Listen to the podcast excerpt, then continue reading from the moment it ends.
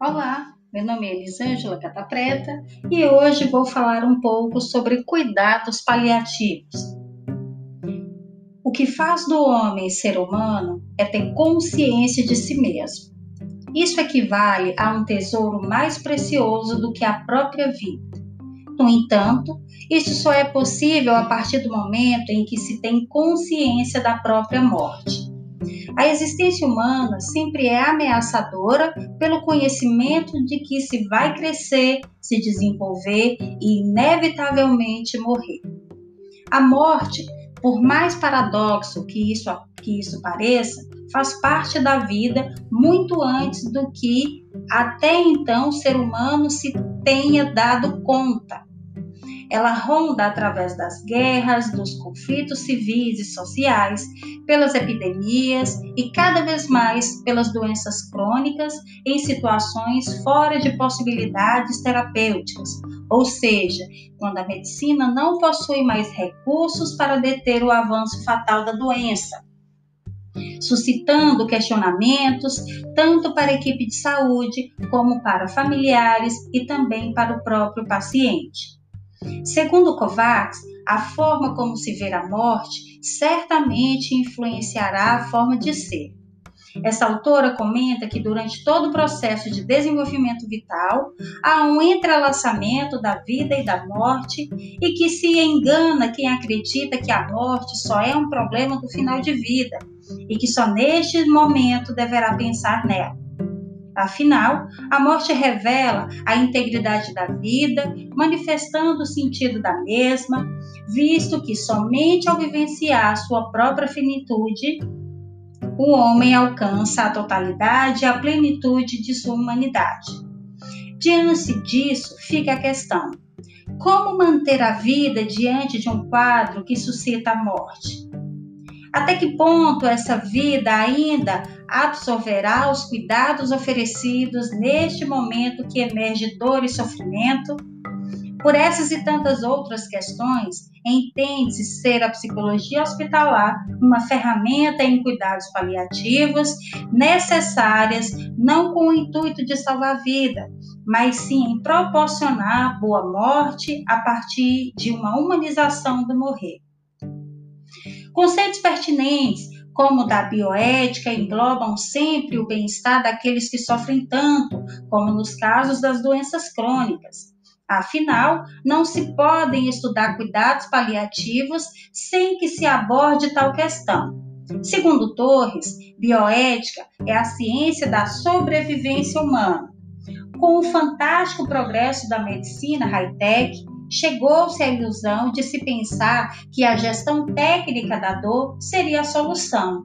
Mas, independente de serem problemas de ordem técnica, a dor e o sofrimento situam-se na esfera ética e devem ser considerados pela ótica multidisciplinar física, psíquica, social e espiritual. Segundo Piscine, o cuidado da dor e do sofrimento é a chave para o resgate da dignidade do ser humano nesse contexto crítico, como a morte. A problemática da dor e do sofrimento não é pura e simplesmente uma questão técnica, mas sim de uma das questões éticas contemporâneas de primeira grandeza.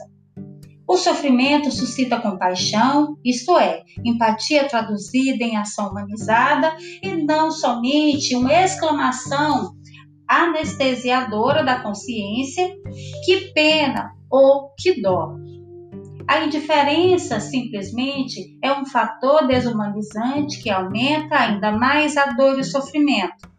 O sofrimento suscita respeito, o qual é, igualmente gera temor, medo, porque se vê como, como se num espelho toda fragilidade, vulnerabilidade, mortalidade, dimensões da própria existência humana. Frente a esse cenário gerador de sofrimento, acredita-se ser possível implementar uma política de assistência e cuidado que honre a dignidade do ser humano, mesmo fora de possibilidades terapêuticas. O desenvolvimento e implementação da filosofia dos cuidados paliativos é uma grande esperança à real efetivação de um cuidado digno das pessoas que têm dor e sofrimento crônicos causados por doenças.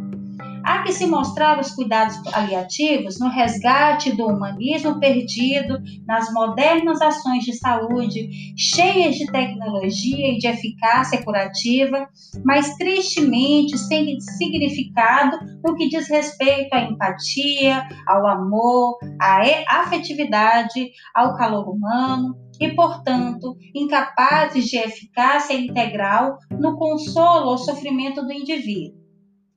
A este papel, dentre outros, se propõe a psicologia hospitalar frente à sua participação nos cuidados paliativos. Relevante será afirmar, através né, de vários estudos, que a medicina paliativa, apenas por si, não pode dar uma melhor qualidade de vida ao doente, fora de possibilidades terapêuticas, se não for combinada com tão importante apoio psicológico especializado. Este apoio é importante na medida em que o doente vivencia, vivencia, para além dos sintomas físicos, sintomas psicológicos que se vão manifestando ao longo da fase terminal.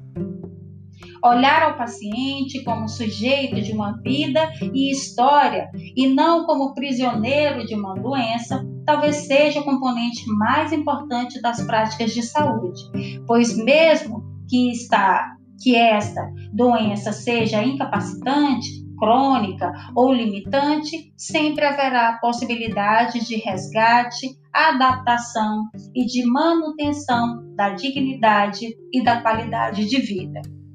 Quer saber mais sobre os cuidados paliativos? Leia o texto e o material disponibilizado na plataforma.